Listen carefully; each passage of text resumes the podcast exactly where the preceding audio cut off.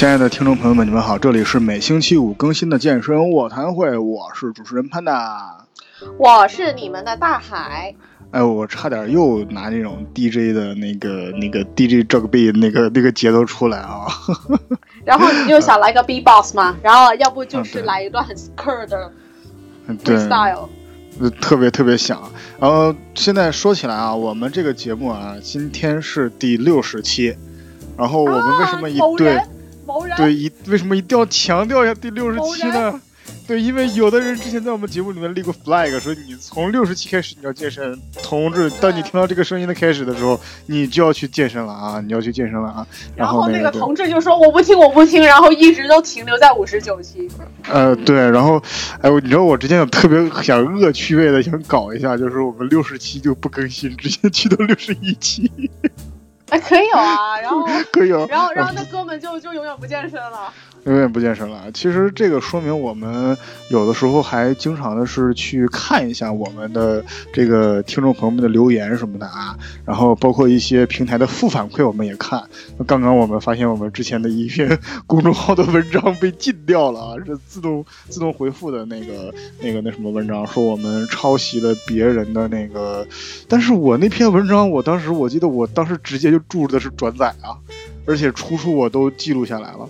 而且他，对他举报我的那个人，他不是我转载的出处，因为我找到的那个那个出处，他是真正的那个，因为他从知乎上转下来嘛。然后我就是直接我知乎上面的人什么我全都标注了，知乎上是有有规则说你转载注明我们又没有做商业用处，然后拿过来之后。对对对对对，然后说我都对啊，所以那种东西真的是恶意竞争吧？哎，我说那哥们，那个咱都一起来做公众号的，都是造福我们的那个读者嘛，那个为什么要这样子呢？而且那是第一季的事情了，我们都第二季了，因为因为因为那篇，因为那个那个真的是有点可能太伤害到广大私教的利益了，然后。是这样的，所以说那个那个确实，他当时描写了很多很多私教的私私教的黑幕在里面。然后至于这个，对对，至于这个到底黑幕怎么样呢？我们也就不，我们也就不给他，就是再给他贴出来了。我们在你在回复那个私教黑幕的时候，我会直接把网址给你，然后你就直接点到网址里面去看就好了。那个更多更全，而且还实时更新。对，那那个那那。那个挺好的，那到时候那个你你你也就再举报啊，你来呀。那个那个就没有没有没有办法举报了吧？我就直接把网址贴给你，然后说你就点进去，然后说那个里面就是因为我当时找的也是觉得哎那个挺挺有意思的，然后我就直接把那个贴过来，然后我还写了说来，其实最下面是有网址，就是来源的网址，然后我也写了转载。然后给过去之后，他们那边说我抄袭，我说好吧，那我我确实抄袭，我就是我都那我就把原文贴给你。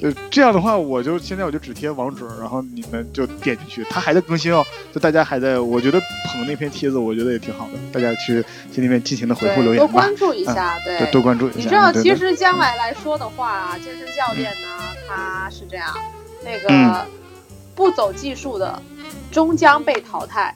对对，嗯，第二点，做销售你永远是对，嗯，对啊。第二点就是，这教练的话，其实在国外已经分三类，第一类就是把医生的活给干了，啊，第二类把康复师或者那个理疗师的活给干了，对对。第三类最次的，只教人减肥。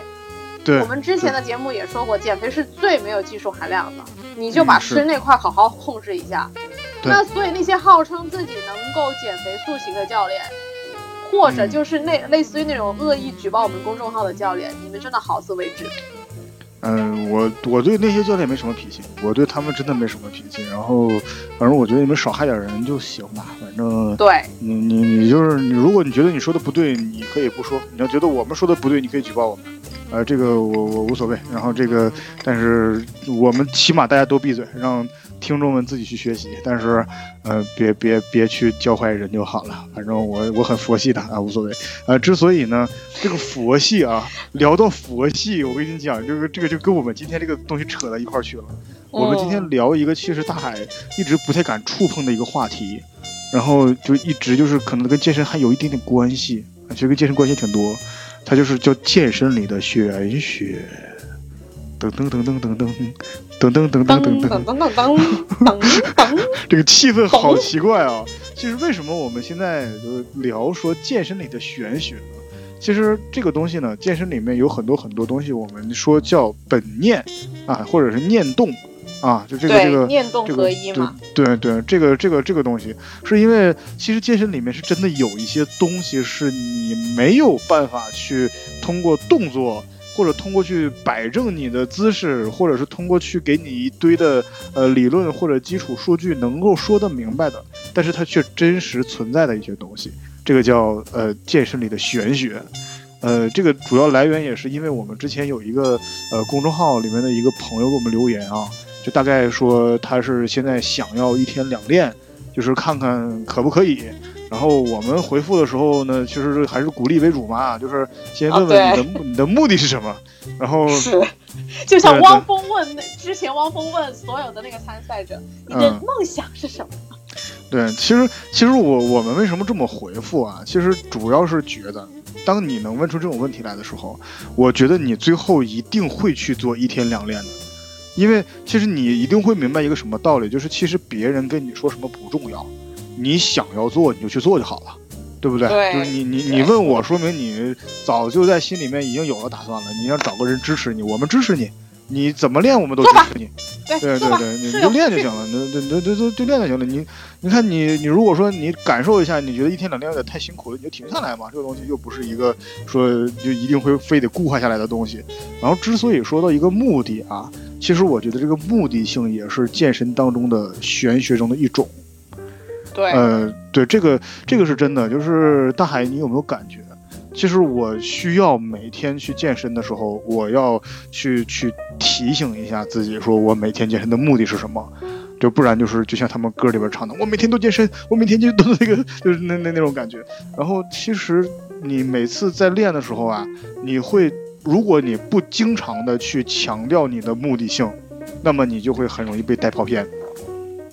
对啊，嗯，你会因为这个东西呢，如果其实心态很重要。我们做很多东西，就像我们之前也有一个回复我们听众老陆一样，嗯嗯，我们其实，在做一件事情的那个很多程度，我们是在做一种做这个事情，围绕那个事情，我们做一个心理建设。我对这个东西的认识是什么？然后我根据这个认识，然后我去调整我做这个事情我要达到的目的是什么？为了达到这个目的，我要做什？我要采取什么样的措施？嗯，这个其实是占了我们在健身当中的很大的一个很大程度的一个元素吧，一个因素吧。嗯，是这样的，就是为什么呢？其实我们现在很多很多时候健身的时候，我们可能目的性真的不是很明确。那我们现在去健身的时候，很多很多人进健身房，你可能我。呃，会想说，我今天要去健身房，但是进了健身房之后，我马上可能就会迷失自己了。就是我究竟来干嘛？我是谁？我是谁？我在哪儿？我要干什么？就是就会有，就真的 真的是这样子的。就是我我可能我都会我都会经常遇到这种问题。就是我如果一段时间我不去强调说我到底在干嘛，其实好在哪里？尤其是啊，现在提前插一句说啊，就是那个潘达马上就要在这个八月二十五号的时候去跑北京，去参加这个斯巴达的三色对面，然后这个希望大家也都是去呃有有志之士呗，在现场大家能偶遇一下。嗯，潘达很好找，尤其是看现场小妹妹，放眼望去，你觉得最骚不是哪个最像熊猫？对对，胖的那个就是。我的天，我属于什么？啊，不一定啊，不一定啊，有可能。你是个健身自媒体博主啊，你能不能有雅自觉？啊，没有，其实其实其实不可能，可能不是最胖的，你就一个一个问。就是你看那个最胖的那个啊，是不是你是不是潘达呀？然后他可能他就啊我不是我不是，尤尤尤尤其你听声音差不多能都能听出来了嘛。然后之后你那个再问下一个第二胖的，基本上可能问到第三第四的话就差不多了啊啊，就就就这样就是。对 那个，反正到时候各位好看的小妹妹就有收听我们节目的，你就可以在在取消关注了，大声喊一句，大喊一句潘大哥，然后有人。会拧过头过来看的，那一定就是他了。我我会让师兄回头看的。我说师兄，你回头，你装的是潘达，我给你配音，咱俩演说谎。这个是这个挺有意思的。然后其实我为什么这么说，就是因为我可能我在这个现在属于是一个比赛赛季，就是在为比赛做准备。那么我对我们现在可能备赛就是我的目的。那么我可能我的训练当中，呃，在备赛方面我就会多思考一些。然后我今天来我我强化体能，我强化一些什么东西，减减脂，干这些事儿。然后但是如果说其实很多很多人并不一定说有个比赛在这儿拘着。你就是每天在这儿，可能就是啊正常的练，正常正正正常的练。那你正常的练的时候，那么你的目的性是什么？其实是挺关键的一个东西，就是呃，但是我觉得啊，你可以有个长期的目的，就是说你的身材变好，身材就是呃让自己变强，to be a better man 啊，这都可以啊，或者 to be a better girl，better woman，better lady，better office lady，better old guy，你都可以啊，然后你都可以去去去做。啊，呃，然后之后，呃，to be a better gay 啊，就，然后之后，呃，你都可以啊。然后之后，那你你在去练的过程当中，其实你个人的目的性，你个人可你可能很多很多人觉得，哎，这个这个目的，那我每天我只要知道是什么就可以了。那其实不是的，因为你在时刻有一个目的在前面摆着，你的健身才会离你的目的性越来越近，而且才会更加有效率。其实我这个东西怎么说啊？就是呃，举个简单例子，比方说我的目的是减脂，那么我到了健身房，可能我要一直去想着，哎，我要减脂。那么这个时候，你可能你就呃想一想，我做这个重量或者做这个东西到底是不是有利于减脂？那我明明这个这个重量已经很重了，我就是为了去去跟旁边那大哥看起来很凶的那大哥，我一定要跟他展示一下力量，我跟他比拼一下力量，那就没有什么必要了吧？对吧？然后当然你对对嗯啊，当然你可以说我去练块儿了。那你想想，那我减脂可能这块是不是也就可以先放一放？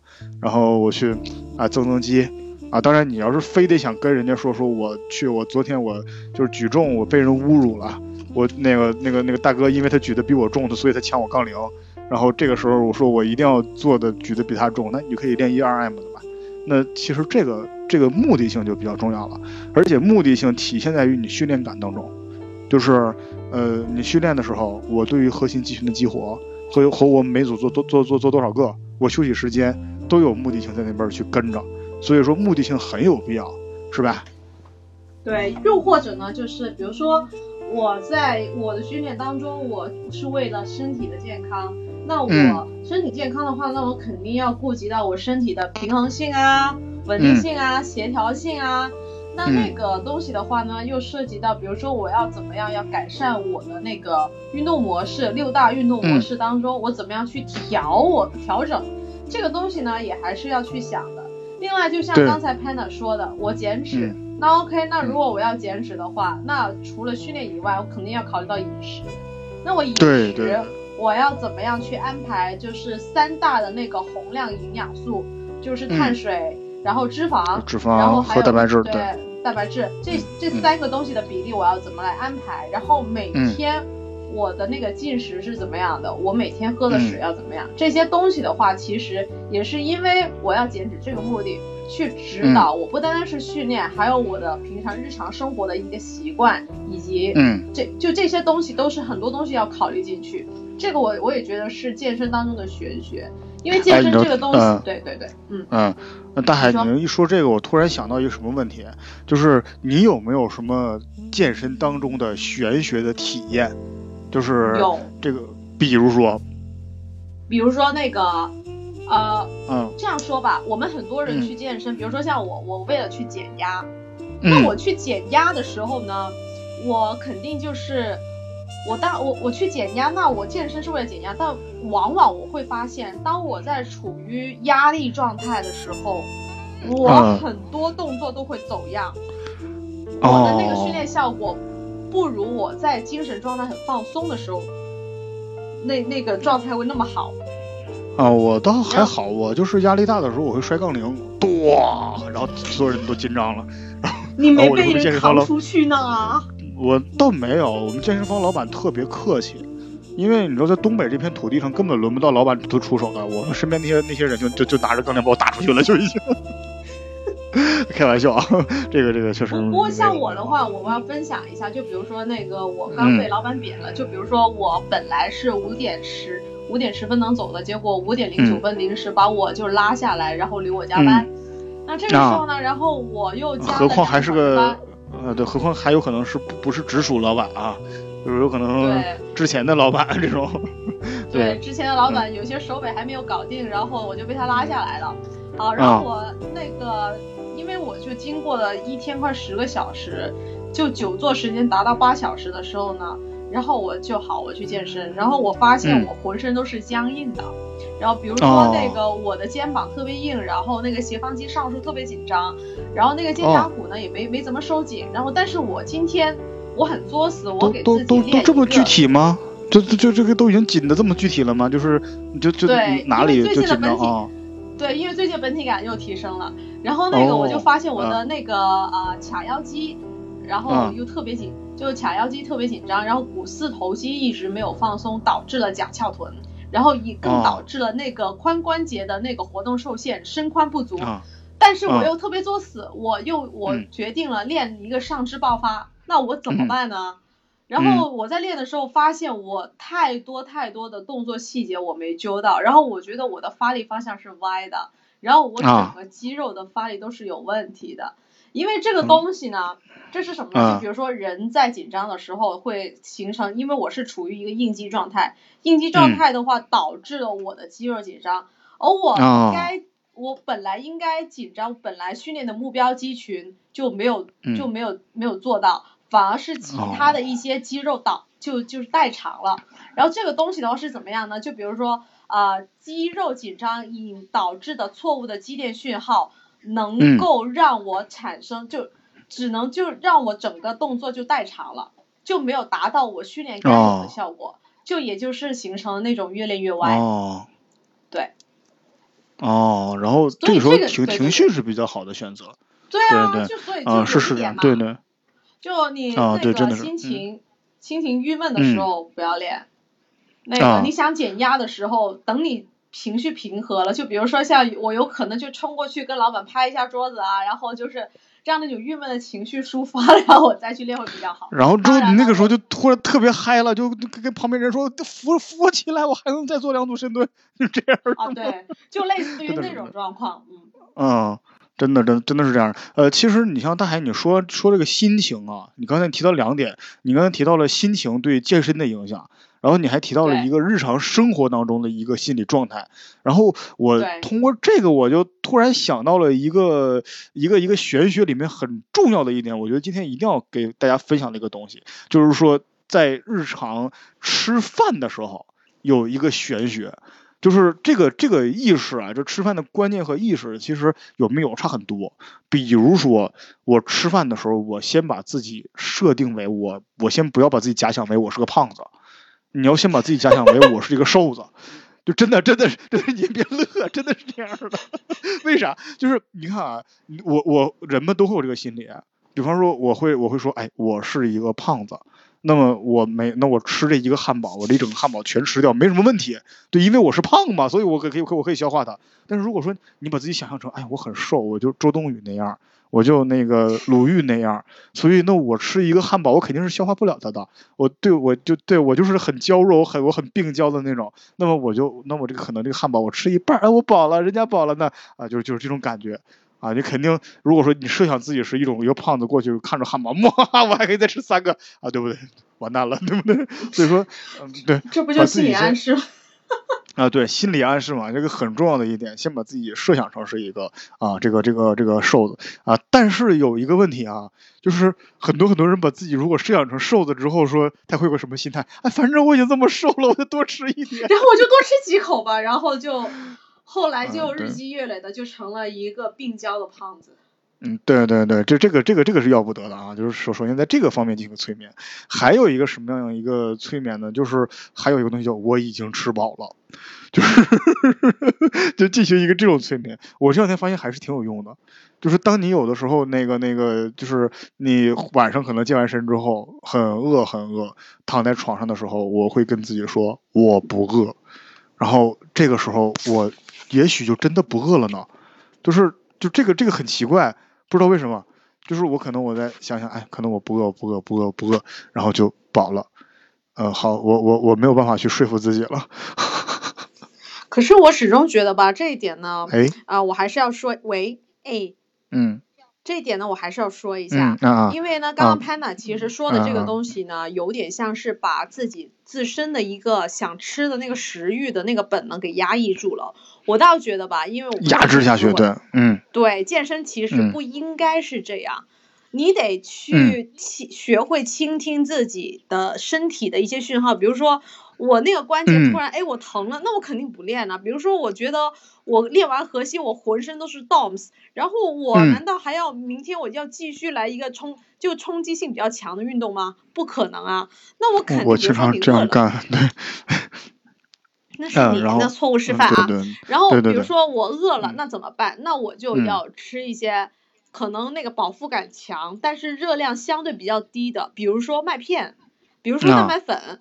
这些东西的话，其实相对来说，哎，我既能满足我的那个呃口腹之欲，也不口腹了，是那个我既能满足我的空虚的胃，对，我既能满足我空虚的胃，然后我又可以达到那个呃不掉肌肉，然后也补充了一些营养。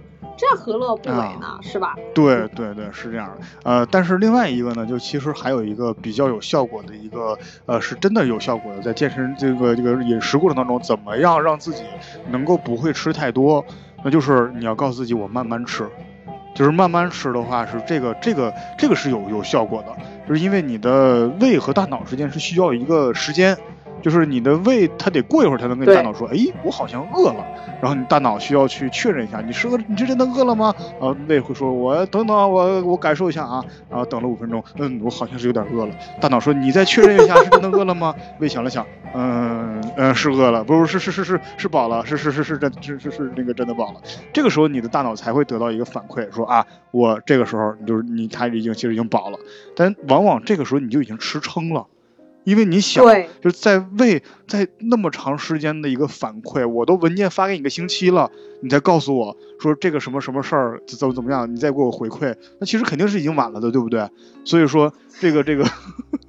就是这个这个回馈是慢的，所以导致你可能会吃的多。回馈慢其实是有影响的啊。然后所以说那个那个会导致你吃的多。这样的话呢，你在整个过程当中，你会告诉自己，哎，我慢慢吃，细嚼慢咽，小口，然后一定要不停的说，不停的说，不停说。那么你其实就会呃，可能整个人就没有那么容易的吃的超量或者吃的过多。其实这也是一个饮食当中平时的玄学。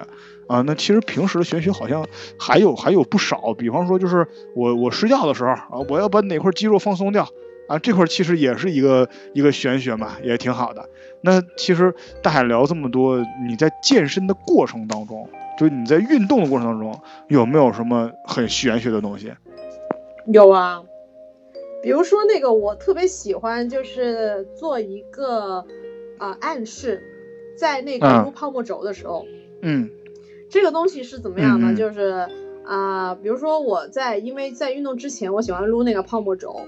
比如说撸撸泡沫轴的时候呢，我就会我就会听音乐，听那种啊比较轻柔的音乐，然后我就跟自己说，哎，那个各位，我我我身体，因为人的身体有三十七有三十七兆两千亿个细胞，然后我就跟我的细胞喊话，我就说那个。各位大哥大姐兄弟姐妹，现在我就要开始做运动了。那个，我现在要准备好了一些工作上的鸟事，然后一些鸟事跟鸟人呢，就要暂时放下。然后，我现在全身心的我要去做运动。你你你这个你这个特别，就是你用用用什么交用什么通讯工具？你这这么这么这么有效率的，跟两万吨那个那个那个两两亿多个都能沟通到呢？这个确实很很厉害啊！这个东西呢，其实不是不不是说那个呃沟通工具，只是我得跟自己说那个，我现在要去做运动了，然后我会发现我的精神会慢慢慢慢的放松了，然后我大概去做的时候呢，然后我会觉得那个注意力会更集中，然后那个效果会更好。嗯，然后练完以后，其实我们对。练完以后，我还要再说一下，也是一样的。就比如说，你一边撸泡沫轴，一边就是在听一些音乐，然后，比如说你会再慢慢慢慢回过神，然后就跟自己说，哎，我现在已经是练完啦，要休息啦，然后就慢慢等那个汗收，就告诉自自己，哎，已经练完了，那个精神那个要缓和一点，因为等等会儿要吃东西，然后再等会儿要睡觉了，这样。啊，你知道你说这个训练的这个东西里边，我突然想到一个什么问题，就是说，其实，在训练过程当中，我们很多很多时候，我会感受到一个什么，呃，这两天我会发现一个很重要一点，就是很多很多人会发现我们在发力的时候，左右两边会没那么平衡，就是尤其是卧推的时候，就是经常会，哎，我可能会左手用多一点力，这时候我会把注意力放在左手上面，然后。这个时候我发现，哎，右手用力又又少了，会把力气放在右手上面多一点。那其实你知道，我突然发现一个什么什么样的问题，就才能有效的改善这个呢？就是我把我的注意力放在杠的最中间，就是就可以维持那个稳定和平衡了。我觉得这个特别特别像我们日常开车。就是我记得在开车的时候，你是你是如果说你故意的去去想要说让自己的哎手向左边找，向右边找，那你去想，其实可能你开车的时候没那么稳。但是你如果说你眼睛盯着路，你而不去想方向盘的话，那么其实你的手就会自动跟着路做一个调整。哦，这个是个对，这是很有很有意思一点。所以说你在健身的时候，其实我们经常会聊到一个注意力的摆放位置。就是我这两天我的几个朋友一起练的时候，也会经常问到我一个问题，就是有一些相当复合性的动作啊，包括一些可能到后来涉及到一些功能性功能性很强的动作的时候，他们会经常问我说：“哎，我这是练哪儿呢？就是我这个用哪儿去发力呀？”然后我我总是说不出来，就是我总是觉得那我这腿也用啊，这背也用啊，胸也用啊，这个这个呃核心也用啊。就比方说你波比波比跳，你到底是用哪儿发力？其实那你可能。全身啊，那你全身哪个肌群发力更多呢？其实你没有办法去一个一个很好的决定。那你如果说你要是啊注意力多放在一个说啊我那个啊腿腿多发一点力啊我背多发一点力腰多发一点力，其实这个都不是一个特别好的状态。那么最好的状态，你要把自己的呃精神力啊，就是自己的一个视角视角调整到说面前的地上。或者是我去做这个运动本身，你去去心里面去想，我现在做应该是什么样子的，就是大概给自己贴了一个第三人称的一个一个角度上面去想一想，说，哎，我现在这个做是什么感觉？那么这个时候你反而在回去的时候，你的动作就会流畅标准很多，而不是把注意力放在一个单一的肌群上面去。你像那个那个大海，你经常去做一些功能性训练，那你在做功能性训练的时候，你的注意力一般是怎么去控制它呢？哦，是因为这样，我们有时候一般呢，就是在运动当中受伤的话，其中有一点就是注意力分散。这点其实呢，我觉得大家都应该要集中注意力。就比如说你很简单，比如说我因为做功能性训练，我是那种作死就很大作死的。比如说我是拿一个平衡踏，我拿平衡踏的时候呢，我是拿一般是我把底朝上，然后我那个接触地面的那个部分其实是很滑的。然后我要在平衡踏上做箭步蹲，或者我会做单腿蹲。啊，真的很作死啊！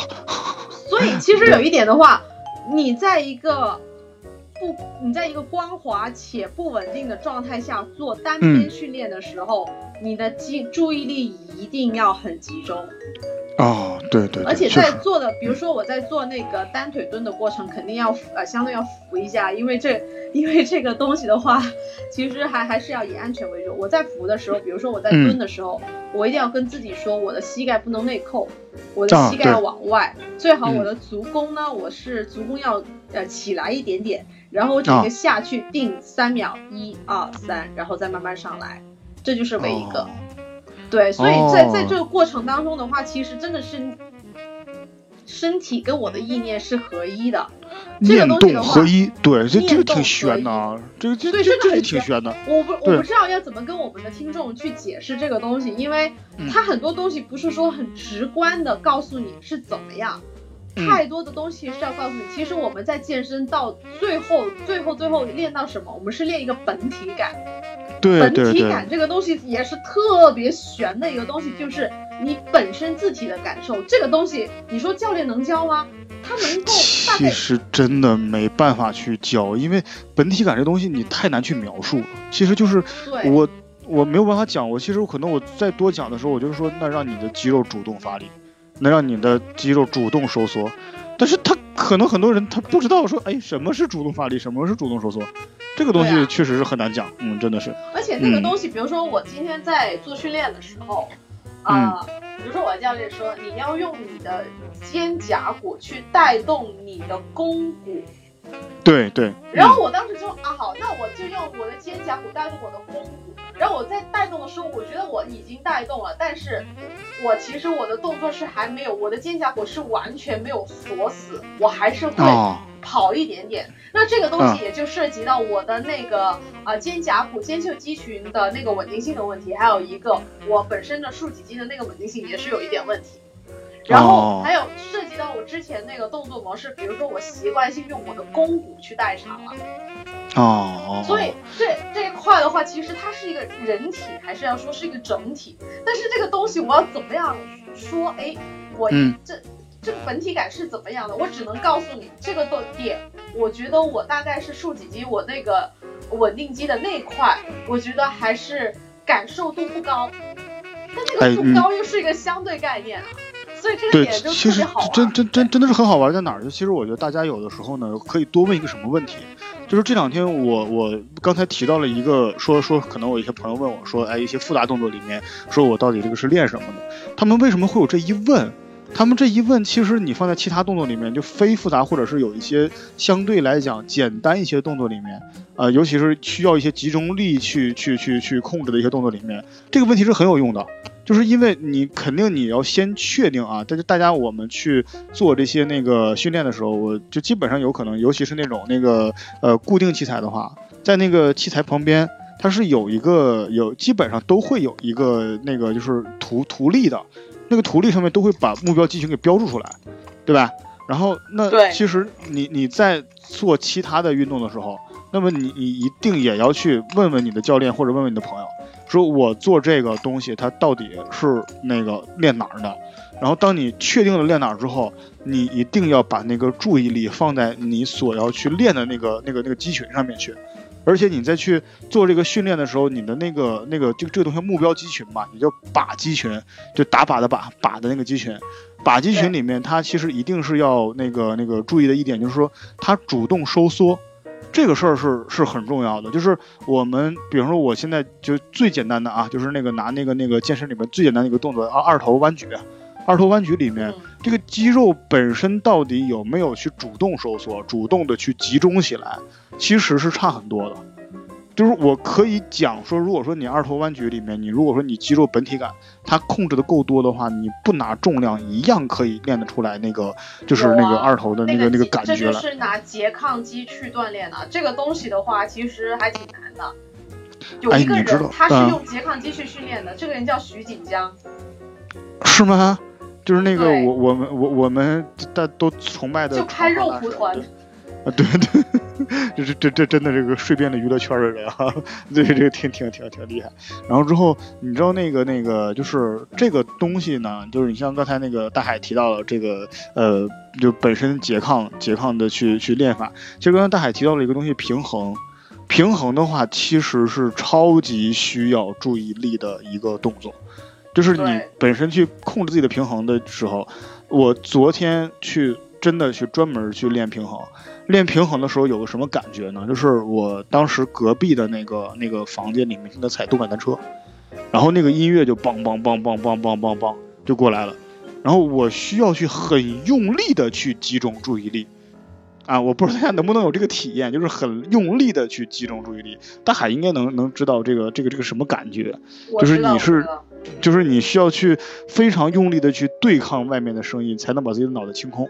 如果你脑子里面一旦被这个音乐带走了，或者是你一旦要是在这个对，马上就失去平衡，尤其是在一些那个那个这个运动里面，而且就是我这这这个真的是有很多很多朋友，如果说一上来就练这个东西，确实呃可能不是很好的原因，他可能就是说并不是说肌群发肌肌群发展的不好，并不是说我哪里哪里不对，而是说其实就是你在呃练的时候，你可能你的这个那个注意力的集中这一块儿。自己还做的不是很到位，啊，哎，我觉得这一点呢，除了我，除了这一点，我还要分享一个，就比如说，我我的那个，比如说训练者他的那个集中的注意力的问题，还有另外一个，啊，有另外一种训练方法，就是教练跟啊运动员之间他们的念动一致。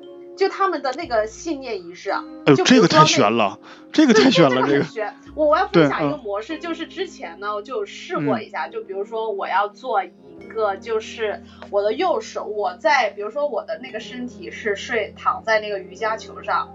啊。然后呢，我就是要做一个，比如在身体躺在一个不稳定的情况下，我要做一个啊，我的右手要上举，整体上举到我的耳边。那我这个东西呢，我不是单单是手，而是我要通过我的肩胛骨带动我的手在走。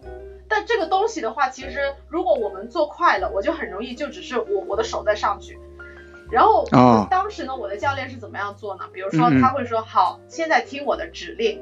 我们俩好，我现在要接受他的指令，我的我的意念跟他的意念是必须一致的，然后他的眼睛要看着我，然后他的那个手，比如说他说好，现在跟随我的指令，现在首先你的身体是稳定的，请请激活，请感受你的竖脊肌，好，竖脊肌稳定，然后用你的慢慢用你的肩胛骨带动，好，肩胛骨往内收，怎么样往内收？好，慢慢往内收，好，停。然后慢慢，我的右手慢慢，我的右手伸直，肘关节伸直，拇指向上，慢慢上举，上举，好好。然后我的感受肩胛骨，肩胛骨往内收，不能松。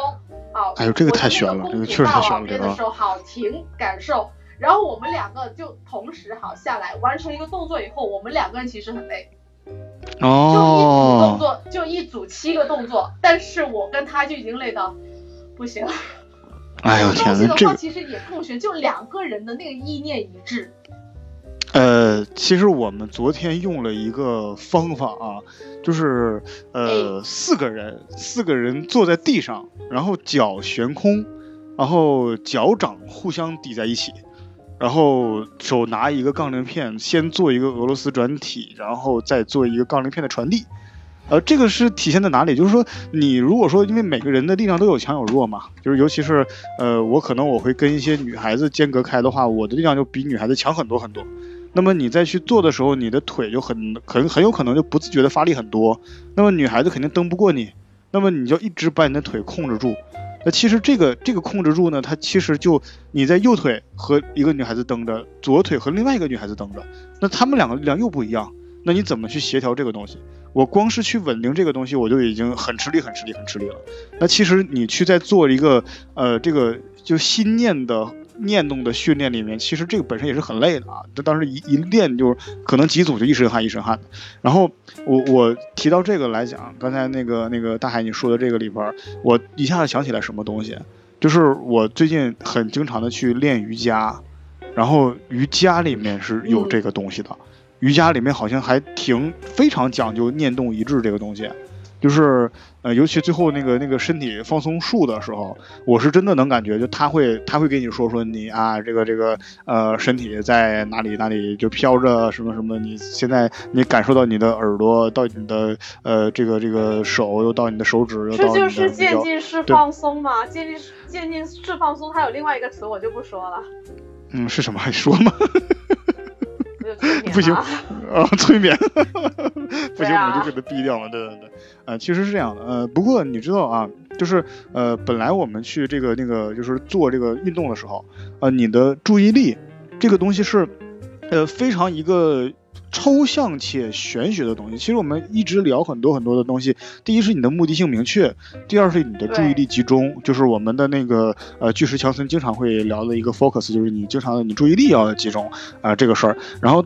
第三个来讲，其实你在 健健身休息的过程当中啊，我前两天听到了一个也挺玄学的，我不知道怎么去描述它，但是真的是挺玄学的一个东西，就是你在洗澡的时候去做放松，并且按摩和揉搓。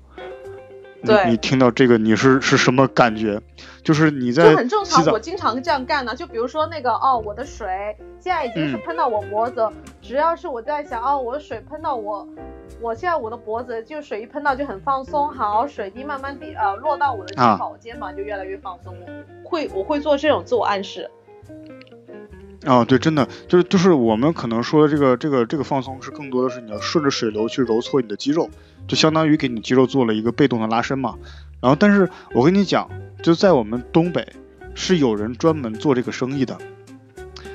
就是去去去澡堂，不是去澡堂里面给你搓澡的那些 搓澡的 啊。当然，这个这个东西大家。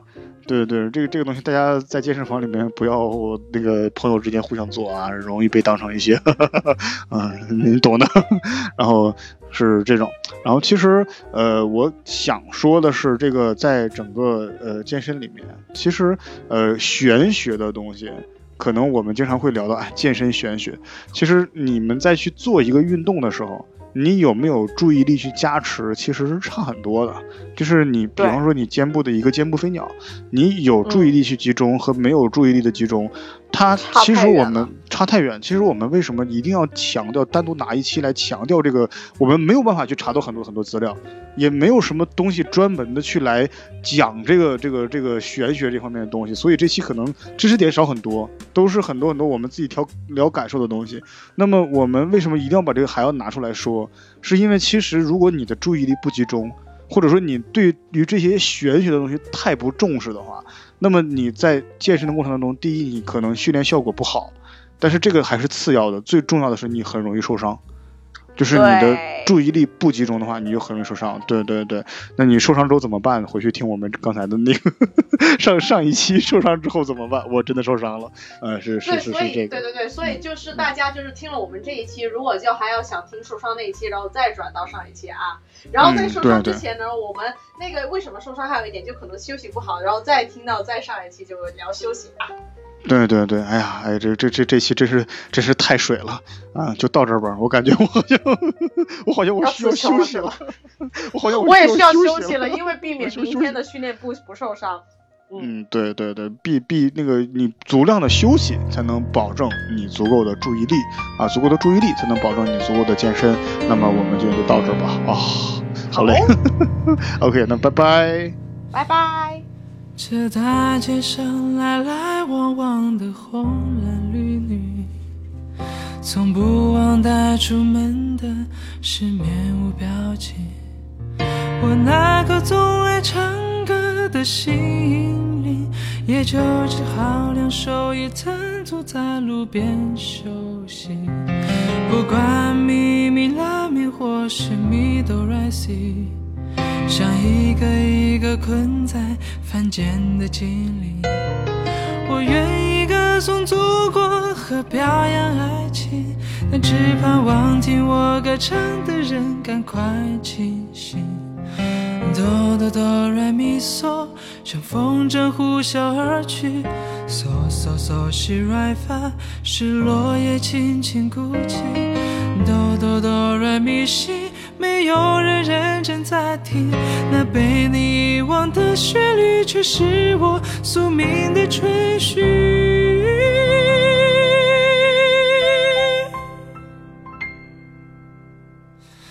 公园就要拆去，别拆去记忆，何不用歌声摘录下你的日记？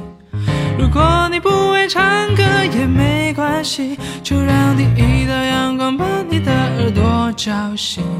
不管咪咪拉咪或是咪哆来西，像一个一个困在凡间的精灵，我愿意歌颂祖国和表演爱情，但只盼望听我歌唱的人赶快清醒。哆哆哆来咪嗦，像风筝呼啸而去。嗦嗦嗦西来发，是落叶轻轻哭泣。哆哆哆来咪西，没有人认真在听。那被你遗忘的旋律，就是我宿命的追寻。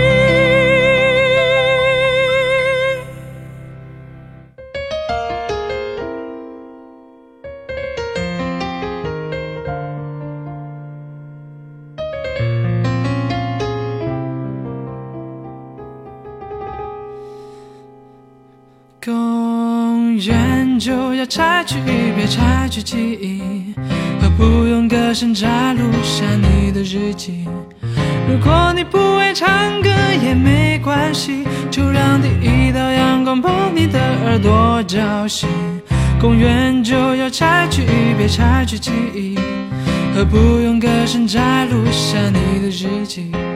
如果你不会唱歌也没关系，就让第一道阳光多朝夕。如果你不会唱歌，也没有关系，